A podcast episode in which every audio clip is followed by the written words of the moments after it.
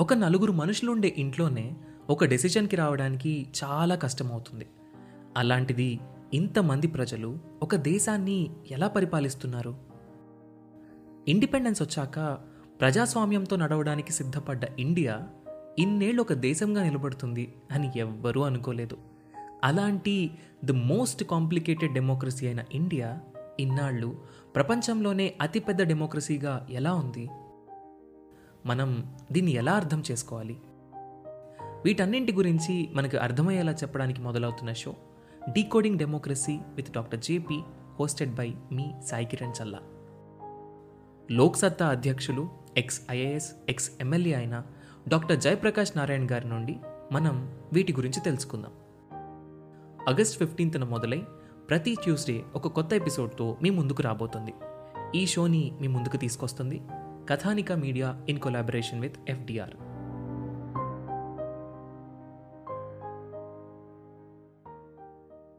Hi everyone welcome to UPSC radio podcast buy me a coffee page ద్వారా మాకు financial support ఇచ్చిన మీ అందరికీ చాలా ధన్యవాదాలు. మీరు ఇచ్చే వన్ డాలర్ కేవలం మా ఫైనాన్షియల్ పరంగానే కాదు. మాకు ఒక మోరల్ సపోర్ట్ లాగా పనిచేస్తుంది. మేము కొత్త ఎపిసోడ్స్ని లాంచ్ చేయడానికి ఒక మొరల్ లాగా మా అందరికీ పనిచేస్తుంది. సో ఇప్పటిదాకా డొనేషన్స్ ఇచ్చిన వాళ్ళందరి పేర్లు లాస్ట్లో చదవడం జరుగుతుంది. సో మీ సపోర్ట్ మాకు ఇలాగే ఉండాలని చెప్పేసి కోరుకుంటున్నాను. So let's get into the episode ఈరోజు మనం డిస్కస్ చేసుకోబోయే ఎపిసోడ్ ఫండమెంటల్ లైట్స్ ఒక మనిషి ఒక గవర్నమెంట్ ఎక్స్పెక్ట్ చేస్తూ ఉంటాడు. నేను నీకు ట్యాక్స్ కట్టాను. నాకు కావాల్సిన రైట్స్ నాకు ఇవ్వాలి. నాకు కావాల్సిన లిబర్టీ నాకు ఇవ్వాలి. ఇది ఒక సోషలిస్ట్ ఒక కంప్లీట్ ఆటోక్రటిక్ స్టేట్లా కాకుండా ఉండడానికి నాకు కొన్ని రైట్స్ కావాలి. నాకు ఎలాంటి రైట్స్ ఉన్నాయో పక్కనోడికి ఎలాంటి రైట్సే ఉంటాయి. వాడి రైట్స్ని ఇంపింగ్ చేస్తూ నాకు రైట్స్ ఇవ్వాల్సిన అవసరం లేదు. అలా ఇవ్వను కూడా. సుప్రీంకోర్టు అంటుంది. నీకు ఎలాగైతే రైట్స్ ఉన్నాయో నీ పక్కనోడి కూడా అలాగే రైట్స్ ఉన్నాయి. ఫ్రీడమ్ అనేది not absolute it is quantitative and qualitative of course so ఈరోజు మనం మనం ఏసీ నుంచి తీసుకున్న ఈ బిల్ ఆఫ్ రైట్స్ అంటే మన భాషలో చెప్పాలంటే fundamental rights part three of the Indian constitution article twelve to thirty five గురించి తెలుసుకుందామా? అఫ్ కోర్స్ ఇది కొంచెం బల్కీగా ఉంటుంది. ఎందుకంటే మనకిచ్చే రైట్స్ రాజ్యాంగం మనకిచ్చిన రైట్స్ ఈ దేశం పోలీసుల వ్యవస్థలోకి పోకుండా ఈ దేశం అనేది ఒక మిలిటరీ వ్యవస్థలోకి పోకుండా మిలిటరీ నుంచి పోలీస్ నుంచి ఒక పొలిటీషియన్ నుంచి నేను ఎప్పుడు కాపాడుతూ ఉంటుంది. India is not a police state India is a free state అని ఎప్పుడు నీకు గుర్తు చేస్తూ ఉంటుంది ఈ ఫండమెంటల్ రైట్స్ కేవలం ఫండమెంటల్ రైట్స్ అంటే ఆర్టికల్స్ని గుర్తుపెట్టుకొని థర్టీన్ ఏంటి ఫోర్టీన్ ఏంటి ఫిఫ్టీన్ ఏంటి నైన్టీన్ ఏంటి ట్వంటీ ఏంటి. ఏదో ఒక ఎగ్జామ్కి చదువుతున్నట్టు మనం చదువుకోకూడదు. It is much beyond that ఒక మనిషి హ్యాపీగా బతుకుతున్నాను. నా పిల్లం పిల్లలతో నేను ఇష్టం వచ్చిన ప్లేస్కి వెళ్తున్నాను. మా అమ్మ నాన్నని తీసుకొని నాకు ఇష్టం వచ్చింది నేను కొనుక్కుంటున్నాను. నా గర్ల్ ఫ్రెండ్ తీసుకొని నా ఇష్టం వచ్చిన ప్లేస్కి నేను వెళ్తున్నాను. నాకు ఇష్టం వచ్చింది నేను మాట్లాడుతున్నాను. నా ఇష్టం వచ్చిన పేపర్ నేను చదువుతున్నాను. నాకు ఇష్టం వచ్చిన వ్యక్తికి నేను ఓటేస్తున్నాను.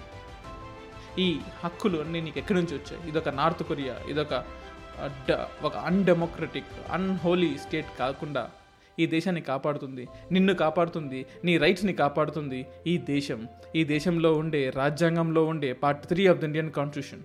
మరి ఈ రాజ్యాంగంలో ఇన్ డీటెయిల్గా ఆర్టికల్ ట్వెల్వ్ నుంచి థర్టీ ఫైవ్ వరకు ఏమేమి ఇచ్చారు? ఎలా ఈ రాజ్యాంగంలో లిఖించబడిందో చూద్దామా? Let's get into the podcast. Article twelve of the Indian constitution ఏం చెప్తుందంటే ఆర్టికల్ ట్వెల్వ్ స్టేట్ అంటే ఎవరు? The state will give you freedom the state will never take your rights ఈ స్టేట్ అనేది నీ దగ్గర నుంచి హక్కుల్ని తీసుకోదు. ఈ స్టేట్ నీ హక్కుల్ని కాలరాయదు. ఈ స్టేట్ నీకు ఇది ఇస్తుంది. ఈ స్టేట్ నీ దగ్గర నుంచి ఎవరు హక్కుల్ని తీసుకోకుండా నిన్ను కాపాడుతూ వస్తుంది. ఈ స్టేట్ ఒక పోలీస్ వ్యవస్థ నుంచి నిన్ను కాపాడుతూ వస్తుంది. అని ఎప్పుడు స్టేటు స్టేటు స్టేటు స్టేటు అంటుంటామే. ఆ స్టేట్ అంటే ఏంటో ఈ ఆర్టికల్ ట్వెల్వ్ మనకు చెప్తుంది. ఏంటంట స్టేట్ అంటే? Government parliament of India. ఎగ్జిక్యూటివ్లు లెజిస్లేటివ్లు అంటే లా మేకర్లు లా ఇంప్లిమెంటర్లు ఆఫ్ ద యూనియన్ గవర్నమెంట్. అలాగే స్టేట్ గవర్నమెంట్లో కూడా. అంటే అక్కడ స్టేట్ వేరు ఇక్కడ స్టేట్ వేరు. స్టేట్ పార్ట్ త్రీలో స్టేట్ అంటే అందరూ దేశం అని వస్తుంది. అంటే మన రాష్ట్ర గవర్నమెంట్లో ఉండేవాళ్ళు దేశం కిందకే వస్తారు ఆ ఢిల్లీలో ఉండేవాళ్ళు దేశం కిందకే వస్తారు. అలాగే మన ఎగ్జిక్యూటివ్లు మన స్టేట్లో ఉండే లెజిస్లేటివ్లు మన మున్సిపాలిటీలు మన పంచాయతీలు మన డిస్టిక్ బోర్డులు మన ఇంప్రూవ్మెంట్ ట్రస్ట్లు అంటే రిలీజియస్ ట్రస్ట్లు కాదు. సత్య సాయిబాబా సేవా ట్రస్టు షిరిడి సాయిబాబా సేవా ట్రస్టు లేదా జీసస్ క్రైస్ట్ సేవా ట్రస్ట్ ఇవి కాదు. ఇవి రిలీజియస్ ట్రస్ట్ల కిందకి వస్తాయి. వాటిలో నువ్వు రిలీజియస్ని ఇంపిన్ చేస్తున్నావు నువ్వు రిలీజియన్ గురించి పొగుడుతున్నావు నా రిలీజియన్ని ఫాలో అవ్వమంటున్నావు అని నువ్వు కేసు పెట్టలేవు. ఎందుకు? అది స్టేట్ కిందకి రాదు. ఇంప్రూవ్మెంట్ ట్రస్ట్లు కృష్ణ డెవలప్మెంట్ ట్రస్ట్ అని లేదా బుందేల్ఖండ్ డెవలప్మెంట్ ట్రస్ట్ అని. అలా కొన్ని ట్రస్ట్లు ఉంటాయి. ఒక ఏరియా డెవలప్మెంట్ కోసం స్టేట్ ఫండ్స్ చేత రన్ చేయబడుతున్న ట్రస్ట్. అలాగే మనకు statutory and non statutory authorities అంటే LIC ONGC SAIL GAIL BHEL Air India ఇలాంటివి కూడా మనకు స్టేట్ కిందకి వస్తాయి. అంటే పబ్లిక్ సెక్టర్ ఆర్గనైజేషన్స్ కూడా స్టేట్ కిందకి వస్తాయి. అంటే ఈ దేశం ఈ స్టేట్ అంటే ఎవరెవరు? ఇప్పుడు బీసీసీఏ ఉంది. ఈ దేశం తరఫున క్రికెట్ అనే స్పోర్ట్ని రిప్రజెంట్ చేస్తుంది. అంటే బీసీసీఐలో వరల్డ్ కప్లో పాకిస్తాన్ చేతిలో ఇండియా ఓడిపోయింది అనుకోండి. దాని అర్థం ఇండియా ఓడిపోయిందని కాదు. ఇండియా కంట్రీ ఓడిపోయిందని కాదు. క్రికెట్ అనే గేమ్లో ఇండియాని రిప్రజెంట్ చేస్తున్న ఒక ఒక క్రికెట్ టీం ఓడిపోయినట్టు. అంతేగాని యూ షుడ్ నాట్ దాన్ని దేశానికి ఇంపింగ్ చేయకూడదు. అరే ఇండియా ఓడిపోయింది. ఇండియా అనే దేశమే ఓడిపోయింది అనుకోకూడదు. సో అందుకోసమే బీసీసీఐని దేశంని లేదా బీసీసీఏ అనే దాన్ని స్టేట్ నుంచి సపరేట్గా పెట్టాం. అలాగే ఆర్టికల్ పదమూడు ఏం చెప్పిందంటే మనకు నెక్స్ట్ రాబోయే ఆర్టికల్స్ ఏవైతే ఉన్నాయో లేదా ఫోర్టీ నుంచి థర్టీ వరకు ఉండే ఆర్టికల్స్ మీకు ఎలాగో రాజ్యాంగం ఇచ్చింది కదా మీరు ఏదైనా చట్టాలు తయారు చేసుకోండి. అంటే నువ్వు ఓటేసావు. ఎంపీకి ఓటేసావు ఎమ్మెల్యేకి ఓటేసావు. ఎమ్మెల్యే స్టేట్ లెజిస్లేటివ్ అసెంబ్లీలో కూర్చుంటాడు ఎంపీ పార్లమెంట్లో కూర్చుంటాడు. ఐ మీన్ లోక్సభలో కూర్చుంటాడు. ఆ లోక్సభలో ఎన్నుకున్న కొంతమంది అలాగే మన ఎమ్మెల్యేలు ఎమ్మెల్సీలు కలిసి ఎంపీని ఎన్నుకుంటారు. రాజ్యసభలో ఉండే ఎంపీని ఎన్నుకుంటారు. సో మనం రాజ్యసభ ఎంపీ మనకు అనవసరం ప్రస్తుతానికి. మనం కేవలం లోక్సభ ఎంపీ వరకే కాన్సన్ట్రేట్ చేద్దాం. ఈ లోక్సభలో ఉండే ఎంపీలు మన స్టేట్ లెజిస్లేటివ్ అసెంబ్లీలో ఉండే ఎమ్మెల్యేలు ఇద్దరు కలిసి కొన్ని చట్టాలు తయారు చేస్తారు. ఆ చట్టాలు ఎలా ఉన్నాయంటే పార్లమెంట్లో నాకు మూడు వందల సీట్లు వచ్చాయి. నేను చెప్పిందే వేదం. నేను చెప్పిందే చట్టం. ఈ దేశం మొత్తం ఒకే కలర్ ఫాలో అవ్వాలి.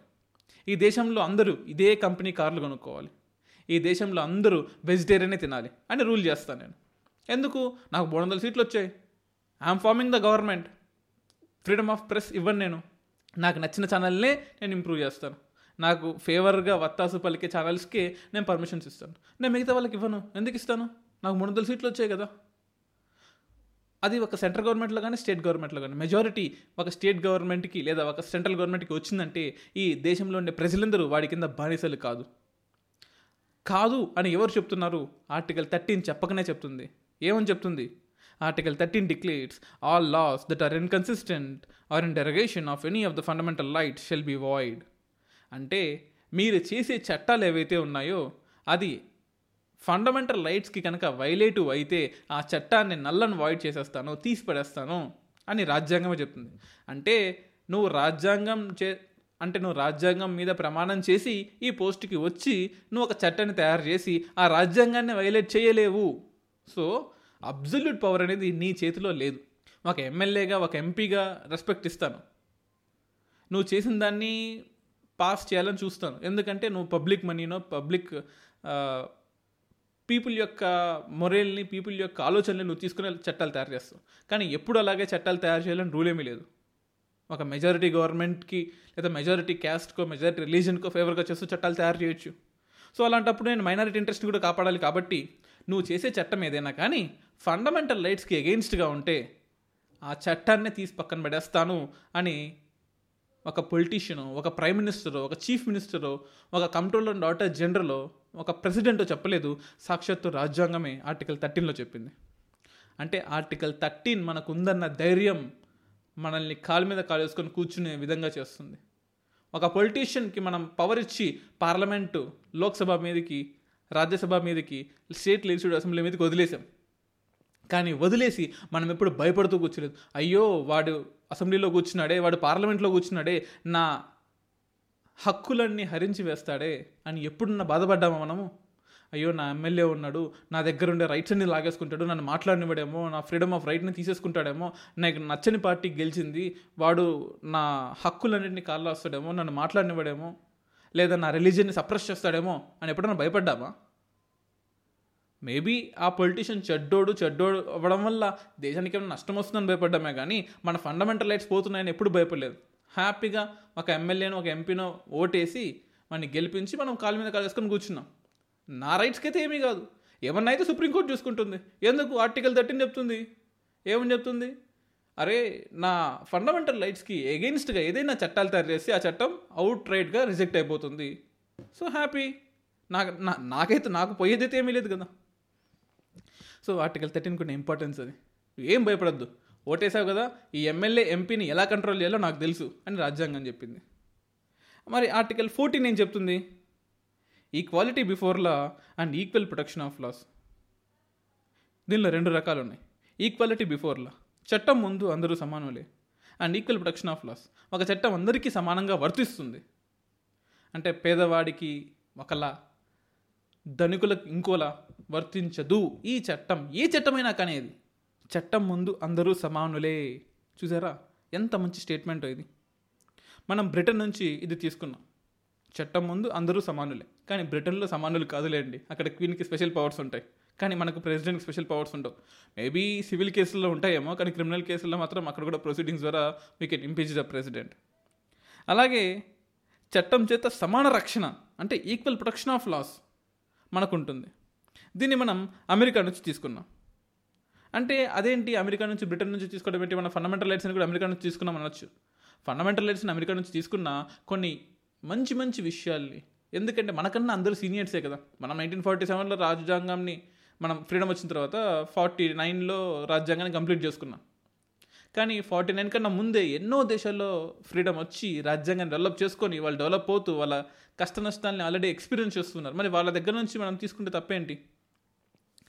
So equal or equality of treatment under equal circumstances so ఒక సమానమైన చట్టం లేదా సమానమైన సిచ్యువేషన్ ఉన్నప్పుడు అందరినీ ఒకేలా చూడాలి. అంటే నువ్వు జైల్లో ఖైదీకి వాడికి నచ్చిన ఫుడ్ పెట్టట్లేదు వాడికి నచ్చిన హాట్ వాటర్ ఇవ్వట్లేదు లేదా వాడికి నచ్చిన టీవీ ప్రోగ్రామ్ పెట్టట్లేదు అని నువ్వు అనలేవు. ఎందుకు? అది ఈక్వల్ సర్కమ్స్టెన్స్ కాదు కాబట్టి. ఒక కామన్ మ్యాన్ వాడి ఇంట్లో వాడి ఏ అయితే అనుభవిస్తున్నాడో ఒక జైల్లో కూడా అదే అనుభవించాలని గ్యారంటీ లేదు. Because that is not equal circumstance ఒక ఈక్వల్ సర్కమ్స్టెన్స్లో వాడికి ఈక్వల్ రైట్స్ ఇవ్వాలి. ఒక మిలిటరీ ట్రైనింగ్లోనో ఒక పోలీస్ ట్రైనింగ్లోనో ఒక జైల్లోనో ఒక పార్లమెంట్ సెషన్లోనో ఒక సుప్రీంకోర్టులోనో నాకు నచ్చిన ప్రోగ్రాం పెట్టుకొని ఇవ్వట్లేదు నాకు నచ్చిన ఫుడ్ తినియట్లేదు. నాకు నచ్చిన ప్లేస్కి నాకు నచ్చిన వర్డ్ చెప్పనివ్వట్లేదు. నా ఎక్స్ప్రెషన్స్ని చెప్పనివ్వట్లేదు ఈ సిచ్యువేషన్లో గవర్నమెంటు అని నువ్వు కంప్లైంట్ చేయలేవు. ఎందుకు? ఈక్వల్ సర్కమ్స్టెన్స్ ఏంటో చూసుకోవాలి నువ్వు అక్కడ. సో ఆ సిమిలర్ అప్లికేషన్ ఆఫ్ లాస్ ఏదైతే ఉందో అది అందరికీ సమానంగా ఉంటుంది. ఎప్పుడు? నువ్వు సమానత్వంతో కలిగి ఉంటే. ఒక ఫారిన్ నేషనల్ ఇండియాకి వచ్చి నాకు ఇక్కడ ఫ్రీడమ్ ఆఫ్ రైట్ లేదు. నాకు నచ్చిన నా లేదా నాకు నచ్చిన రిలీజన్ని ప్రాక్టీస్ చేసుకునే రైట్ లేదు. నేను గవర్నమెంట్ క్రిటిసైజ్ చేద్దాం అనుకుంటున్నాను కానీ నాకు ఆ రైట్ ఇవ్వట్లేదు. నాకు నచ్చిన ప్లేస్కి వెళ్ళి ఉండాలనుకుంటున్నాను కానీ ఈ గవర్నమెంట్ నాకు రైట్ ఇవ్వట్లేదు అని ఒక ఫారెన్ నుంచి వచ్చిన వ్యక్తి ఒక ఇల్లీగల్ మైగ్రెంటో ఒక లీగల్ మైగ్రెంటో కానీ అనడానికి లేదు. ఎందుకు? వాడు కొన్ని రిస్ట్రిక్షన్స్ ఉంటాయి. He is not citizen of India so వాడికి కొన్ని రిస్ట్రిక్షన్స్ ఉంటాయి. ఇవి సిటిజన్స్ ఆఫ్ ఇండియాకి వర్తిస్తాయి. సో మనము మన ఎమ్మెల్యేలకి మన ఎంపీలకి కొన్ని కొన్ని స్పెషల్ ప్రివిలేజెస్ ఉంటాయి. ఆ స్పెషల్ ప్రివిలేజెస్ని ఈ ఈక్వాలిటీ బిఫోర్ లాగా మనం అజ్యూమ్ చేసుకోకూడదు. స్పెషల్ ప్రివిలేజెస్ ఎక్కడ ఉంటాయి ఓ టోల్ గేట్ దగ్గర డబ్బులు కట్టకుండా వెళ్తాడు. లేదా పార్లమెంటరీ క్యాంటీన్లో ఒక పది రూపాయలకే ఒక ఫుల్ ఫ్లెజ్ రాజధాని మీల్స్ లాంటి మీల్స్ దొరుకుద్ది. సో అలా స్పెషల్ బెనిఫిట్స్ వస్తాయేమో. స్పెషల్ బెనిఫిట్స్ వస్తున్నంత మాత్రాన వాడు లాకి ఈక్వల్ కాకుండా పోడు వాడు చట్టం పరిధిలోకే వస్తాడు. ఎక్కడో ఆర్టికల్ త్రీ సిక్స్టీ వన్లో మన ఇండియన్ ప్రెసిడెంటు గవర్నర్లకి కొన్ని కొన్ని చట్టపరమైన మినహాయింపులు ఉంటాయి తప్ప ఎమ్మెల్యేలకి ఎంపీలకి మినిస్టర్లకి అందరికీ కూడా మనకి ఏ చట్టం అయితే వర్తిస్తుందో వాళ్ళకి అదే చట్టం వర్తిస్తుంది. ఇది మనం గుర్తుపెట్టుకోవాలి. అలాగే article fifteen prohibition of discrimination on certain grounds. నిన్ను నీ క్యాస్ట్ పరంగా తిట్టచ్చా? లేదు. నీ రిలీజన్ పరంగా తిట్టకూడదు. నీ సెక్స్ పరంగా ఆడ మొగ లేదా లెస్బియన్ గే అని నేను తిట్టకూడదు. నువ్వు ఏ ప్లేస్లో పుట్టావు? నువ్వు ఆంధ్రాలో పుట్టావు? నువ్వు తెలంగాణలో పుట్టావు? నువ్వు కర్ణాటకలో పుట్టావు? అని నేను చే నేను నిన్ను అనకూడదు. అలాగే నీ రేస్ నువ్వు నల్ల జాతీయుడివి తెల్ల జాతీయుడివి లేదా మిక్స్డ్ రేసు లేదా మంగోలియాడ్ రేసు ఇలా ఒక రేస్ పరంగా నేను నేను దూషించకూడదు. అంటే నేను నేను డిఫరెన్షియేట్ చేయకూడదు. ఈ- ఈ ఆర్టికల్ ఫిఫ్టీన్ ఏం ప్రొహిబిట్ చేస్తుంది? కొన్ని గ్రౌండ్స్ మీద నేను నిన్ను డిస్క్రిమినేట్ చేయకూడదు. అంటే మిగతా వాటి మీద చేయొచ్చా? ఎస్ చేయొచ్చు. అదే దాని అర్థం. అంటే మిగతా వాటి మీద డిస్క్రిమినేట్ చేసి తిట్టమని కాదు దాని ఉద్దేశం. ఒక ఇస్రో లాంటి కంపెనీకి ఇంటర్వ్యూకి వెళ్తావు. ఇద్దరు వెళ్ళారు. నేను నా ఫ్రెండ్ వెళ్ళాం. నాకు సెవెంటీ పర్సెంట్ వచ్చింది వాడికి నైంటీ పర్సెంట్ వచ్చింది. ఆబ్వియస్లీ జాబ్ వాడికే ఇస్తారు. అంటే అఫ్కోర్స్ ఇంటర్వ్యూ చేస్తారు అనుకుంటే అది వేరే విషయం. బట్ ఇంటర్వ్యూ చేసినా అగ్రిగేట్ చేసుకుని జాబ్ వాడికే ఇస్తారు. నేను అక్కడ సుప్రీంకోర్టులో కేసు వేయలేను. చూసారా? Discrimination based on caste creed sex అంటే ఈ ఆర్టికల్ ఫిఫ్టీన్లో మనకు డిస్క్రిమినేషన్ చేయకూడదని చెప్పింది. కానీ మార్క్స్ పరంగా డిస్క్రిమినేట్ చేస్తున్నాడు. లేదా మార్క్స్ పరంగా ఒక కంపెనీ డిస్క్రిమినేట్ చేస్తుంది. ఆ కంపెనీ మీద నేను సుప్రీంకోర్టులో కేసు చేస్తాను అంటే ఆ కేసు నిలవదు. నువ్వు డిస్క్రిమినేషన్ ఎలా చేస్తున్నావు? రిలీజన్ పరంగానా? రేసా క్యాస్టా సెక్సా ప్లేస్ ఆఫ్ బర్తా? ఈ ఐదు పరంగా నువ్వు డిస్క్రిమినేట్ చేస్తే రాజ్యాంగం నిన్ను కాపాడుతుంది. ఎందుకు? ఇది స్వతహాగా పుట్టినప్పుడు నీకున్నవి. అది ఇందులో నీ తప్పేమీ లేదు. ఒక క్యాస్ట్లో పుడుతున్నావో ఒక రేస్లో పుడుతున్నావో ఒక సెక్స్లో పుడుతున్నావో ఒక ప్లేస్లో పుడుతున్నావు లేదా ఒక రిలీజన్లో పుడుతున్నావో అనేది నీ చేతిలో ఏముంటుంది? దేవుడు నమ్మేవాడు దేవుడి దయ అంటారు లేకపోతే ఫేట్ అంటాము. సో అక్కడ రాజ్యాంగం వాళ్ళు అంటే అక్కడ నువ్వు చేసే తప్పేమీ లేదు లేదా నువ్వు చేసే ఒప్పేమీ లేదు అక్కడ. There is no involvement of you నువ్వు పెద్దయిన తర్వాత నువ్వు సరిగా చదవకపోగా ఒక మార్క్ తక్కువ వస్తేనో లేదా ఒక తప్పు చేస్తేనో నీ మీద క్రిమినల్ కేసులు ఉంటేనో అప్పుడు నీ తప్పు అవుతుంది. సో నాకు నైంటీ పర్సెంట్ వాడికి నైంటీ పర్సెంట్ వచ్చింది వాడికి జాబ్ ఇస్తున్నావు నాకు సెవెంటీ పర్సెంట్ వచ్చింది నాకు ఇవ్వట్లేదు అంటే బికాస్ హీ ఎండ్ ఇట్ నేను మార్క్స్ పరంగా మెరిట్ పరంగా డిస్క్రిమినేట్ చేస్తాను. ఆ రాజ్య ఆ హక్కు నాకు రాజ్యాంగం ఇచ్చింది. అంటే ఇందాక చెప్పుకున్న ఐదు పరంగా religion race caste sex place of birth పరంగా డిస్క్రిమినేట్ చేయకూడదు కానీ మిగతా పరంగా డిస్క్రిమినేట్ చేయొచ్చు. అంటే ఒక బ్రాడ్ ఆస్పెక్టివ్ మనకు ఏమర్థం చేసుకోవాలంటే డిస్క్రిమినేషన్ లేదా అన్టచబిలిటీని లేదా మన ఏజ్ ఓల్డ్ ఫ్యాక్టర్ ఏదైతే ఉందో అంటే ఫ్రీడమ్ రాకముందు మన బ్రిటిష్ ప్రాక్టీసెస్లో కానీ లేదా ఇండియన్ బ్రిటిష్ ఇండియన్ ప్రాక్టీసెస్లో కానీ మన నర నరాల్లో జీర్ణించకపోయిన అన్టచబిలిటీని ఒక అన్టచబిలిటీనే కాదు అది ఏ ఫామ్లో ఉన్నా సరే డిస్క్రిమినేట్ చేసే విధానాన్ని క్యాస్టిజంని మనకు కంప్లీట్గా తీసేయడానికి వివక్షను చూపించకుండా చూడడానికి స్త్రీలకు పసిపిల్లలకి కొంచెం స్పెషల్ బెనిఫిట్స్ ఇవ్వడానికి అలాగే ఎస్సీ ఎస్టీ విద్యా సంస్థల్లో రిజర్వేషన్స్ ఇవ్వడానికి వీటన్నిటికీ మనం స్పెషల్ బెనిఫిట్స్ ఇవ్వాలంటే దానే డిస్క్రిమినేషన్గా నువ్వు ఆలోచించొద్దు. అంటే ఒక రిజర్వేషన్ ఇస్తున్నాను ఒక బ్యాక్వర్డ్ క్యాస్ట్ పర్సన్ని వాడికి రిజర్వేషన్ ఇచ్చి వాడిని ఫ్రంట్ లైన్లోకి తీసుకొస్తున్నాను అంటే ఫ్రంట్ లైన్లో ఉన్న వాడిని డిస్క్రిమినేట్ చేస్తున్నట్టు కాదు. అని Champakam Dorai Rajan versus State of uh, మద్రాస్లో సుప్రీంకోర్టు చెప్పింది. సో ఎన్నో విషయాలు ఎన్నో మరిన్ని సంగతుల్ని యూపీఎస్ రేడియో పాడ్కాస్ట్లో మీరు నెక్స్ట్ ఎపిసోడ్స్లో వింటూ ఉంటాం. Article sixteen equality of opportunities in public employment article seventeen article eighteen article nineteen one of the beautiful articles article twenty five twenty six twenty seven supporting article article thirty one ఇటువంటి beautiful articles ఎన్నో ఉన్నాయి.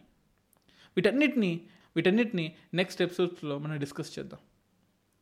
UPSC radio మీ ముందుకి ఈ రాజ్యాంగం సిరీస్ని తీసుకొస్తుంది. ఈ రాజ్యాంగం series యొక్క మెయిన్ ఇంటెన్షన్ ఏదో మీరు ప్రిలిమ్స్లో మెయిన్స్లోనో లేదా ఐఏఎస్ ఐపీఎస్ అవ్వాలని మాత్రమే కాదు. ఒక ఇండియన్ సిటిజన్గా ఒక ఇండియన్ సిటిజన్గా మీకు ఉన్న రైట్స్ ఏంటో మీకు తెలియజేసే పాడ్కాస్ట్ ఇది. సీజన్ వన్ టూ త్రీలో ఎన్నో విషయాల్ని ఇండియా ఎయిర్ బుక్లో ఉన్న ఎన్నో విషయాల్ని మీతో షేర్ చేసుకోవడం జరిగింది. కానీ సీజన్ ఫోర్లో మా మెయిన్ ఇంటెన్షన్ ఒక ఫ్రీ సిటిజన్గా ఈ దేశం నీకు ఇచ్చిన అతిపెద్ద గిఫ్ట్ ఏంటంటే రాజ్యాంగం. ఆ రాజ్యాంగంలో ఉన్న ఫండమెంటల్ రైట్స్ మరీ ముఖ్యంగా. సో ఈ ఫండమెంటల్ రైట్స్ని మీ ఫ్రెండ్స్కి చెప్పండి. యూపీఎస్సీ రేడియో పాడ్కాస్ట్లో ఇలా ఫండమెంటల్ రైట్స్ గురించి ఒక ఎపిసోడ్ జరుగుతుంది. దాన్ని వినండి. ఎలా వింటారు? ఒక సింగిల్ కమాండ్ ఓకే గూగుల్ లేదా హే అలెక్సా లేదా hey Siri play UPSC radio podcast అంటే ప్లే అయిపోతుంది. అమెజాన్ మ్యూజిక్లో కూడా మీరు వినొచ్చు. Google podcast Amazon music Gaana Jio సెవెన్లో సో మీ ఫ్రెండ్స్కి చెప్పండి. ఇలా ఒక సిరీస్ ఒక సీజన్ రన్ అవుతూ ఉంది. దాన్ని వినండి. మీకు నాలెడ్జ్ గెయిన్ అవుతుందని చెప్పేసి. అండ్ అలాగే మీ సపోర్ట్ మాకు చాలా చాలా అవసరం. మీరు ఇచ్చే one dollar support buy me coffee ద్వారా మాకు పెద్ద మోరల్ సపోర్ట్గా ఉంటుంది.